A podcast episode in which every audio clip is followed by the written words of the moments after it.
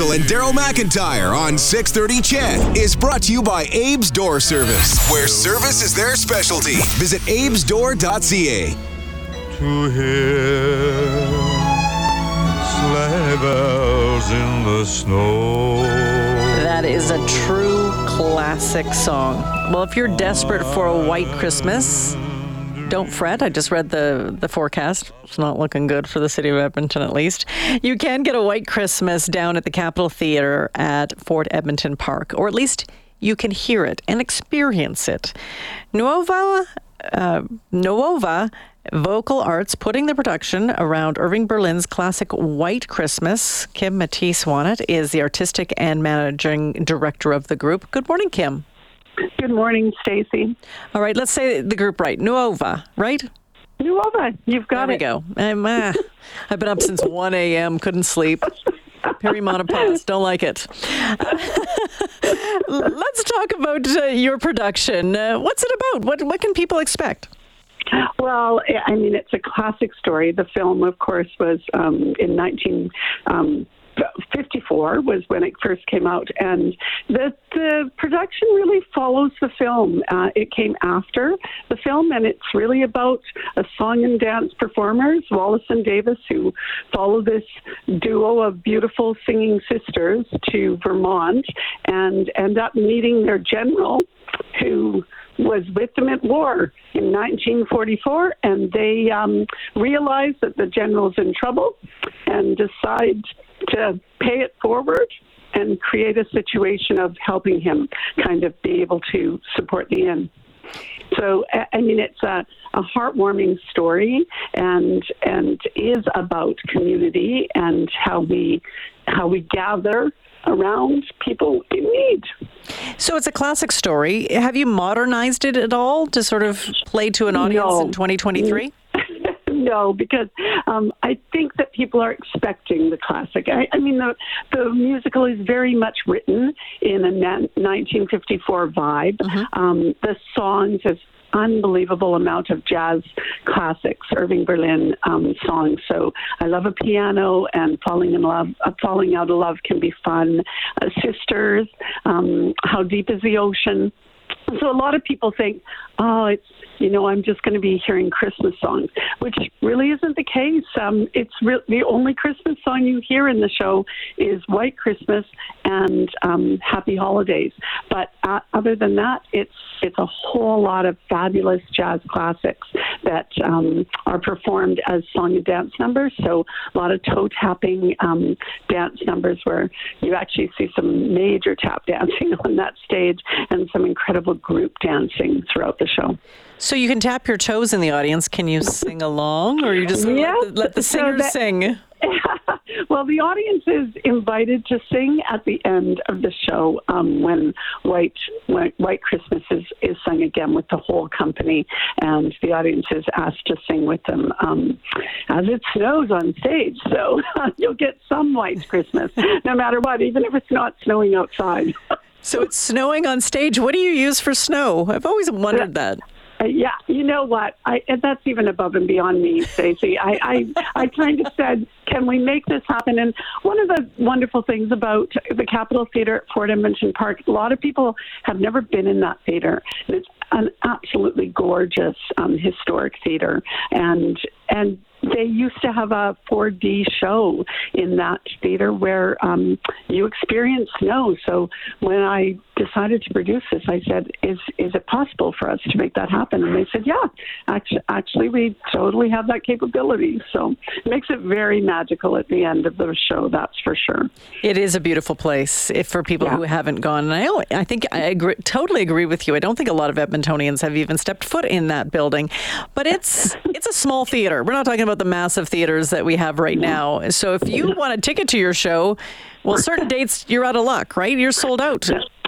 We're sold out before Christmas, so um, the 21st to the 23rd are sold out. But we had decided to produce the show from the 27th to the 30th because so many patrons had said, you know, there's so much happening before Christmas mm-hmm. and very little happening between Christmas and New Year's, and that's when we have family and friends around, and where it's less busy, we can relax, and and would love to kind of be able to come and see the show at that time. So we thought yeah, let's do something between um, the two holidays. And because the music is so festive and and doesn't just lean in on Christmas, mm-hmm. it really allowed us to to create that for the audiences. So tickets are available 27th, 28th, 29th, and the 30th, right? That's correct. Yeah, absolutely. Why is this song so revered? You know, it's it's yeah. when when did White Christmas come out? What what? So uh, Bing Crosby introduced this song in 1941, wow. and uh, it won an Academy Award. And this is the most important part about this today still, White Christmas um, sold 50 million copies, um, creating a world record that still stands. So it is the most um, popular single recording of all time. And that is like amazing because Elvis and the Beatles mm-hmm. and Beyonce have all come after that time. And yet White Christmas still holds that record. Well, we just played it, um, yeah. and and it just sort of it makes you kind of tingle a little bit. It's just yeah. puts a smile yeah. on your face. It's just so beautiful so beautiful. And Bing Crosby apparently, you know, he he used to travel out to uh, perform for the troops, and he kept wanting to not do that particular mm. song because he said it created nostalgia and made the troops sad. And uh, and yet they always wanted to hear it.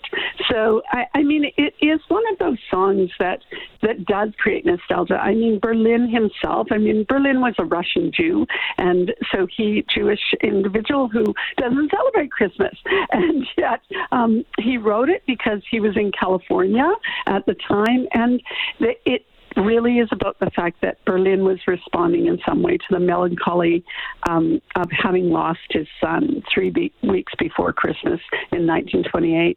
So it's, I mean, it's really, um, uh, it, it, it holds a lot of heart, really, and it's one of those songs that I think will will remain uh, in the hearts of so many people. For me, it's a gift to my dad. He um, this was a film I grew up with, and we watched it every year, and he still loves it. And I thought, I'm going to put this on stage for my dad. And what's amazing is even when I went looking to see when was the last professional performance of this show, um, there hasn't been a professional performance of White Christmas for over 20 years in the city. Yeah. Wow. So and it's its 70th anniversary. So uh, it's it's kind of neat that Nuova has the chance to share this with audiences and and really just celebrate music that's so amazing, but also bring community together. We have four amazing professional leading artists um, performing, and then they're surrounded by a number of very, very talented community artists, many of them from the theater departments from MacEwan University and the University of Alberta. So it's there's a lot of talent on that stage and incredible, um, incredible enthusiasm to share this story.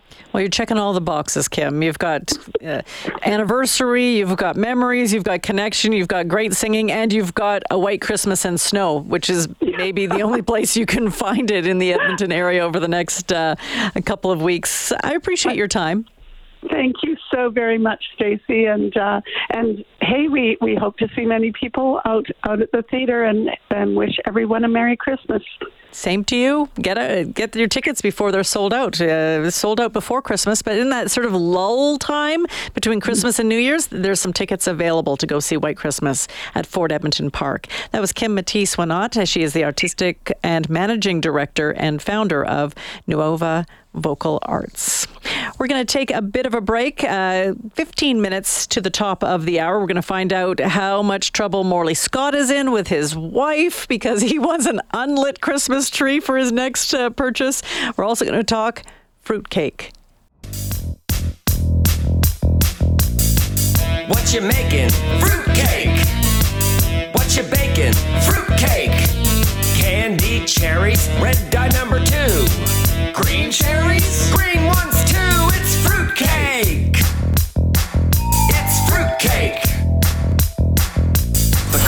This oh, morning with Stacy Brotzel and Daryl McIntyre on 630 CHED, presented by Abe's Door Service with 24-7 emergency service where you speak to an actual person. Visit abesdoor.ca.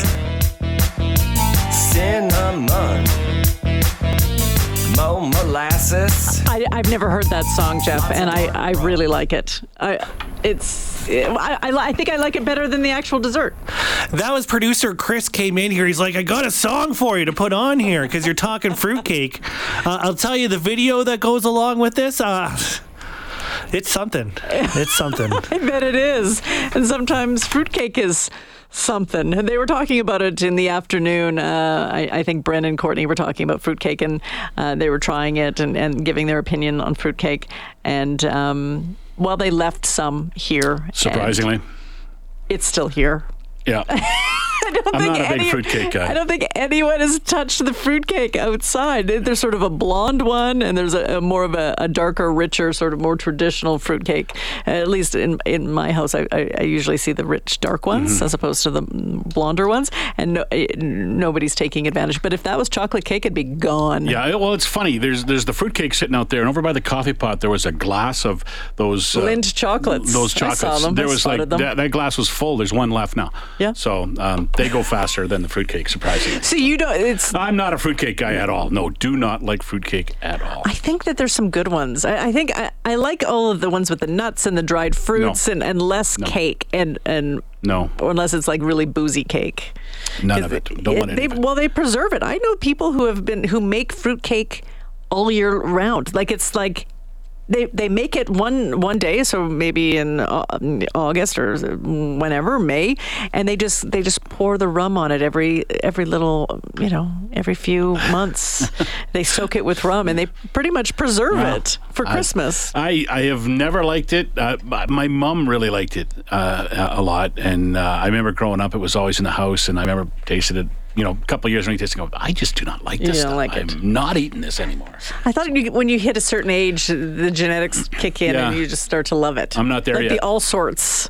I'm I'm not at the all love sorts. all sorts. Oh, oh, Love you've all hit that age, the all sorts age. No, I was I liked all sorts when I was a kid too. Really? Yeah, they're good. Mm, mm, hard pass on that one. You only Not so get good. those at Christmas time too. It seems. Yeah, I know they're out all the well, time. All, all sorts are the ones where they're sort of they're it's candied black licorice. They come in like squares and they yeah, come in and like there's little, little, fillings inside them and stuff. Some of them, yeah, they're. I, I don't mind those. I couldn't eat them a lot, but I do at Christmas time. What do you traditionally eat in terms of sweets? Do you have do you have a go to? I not. I love butter tarts.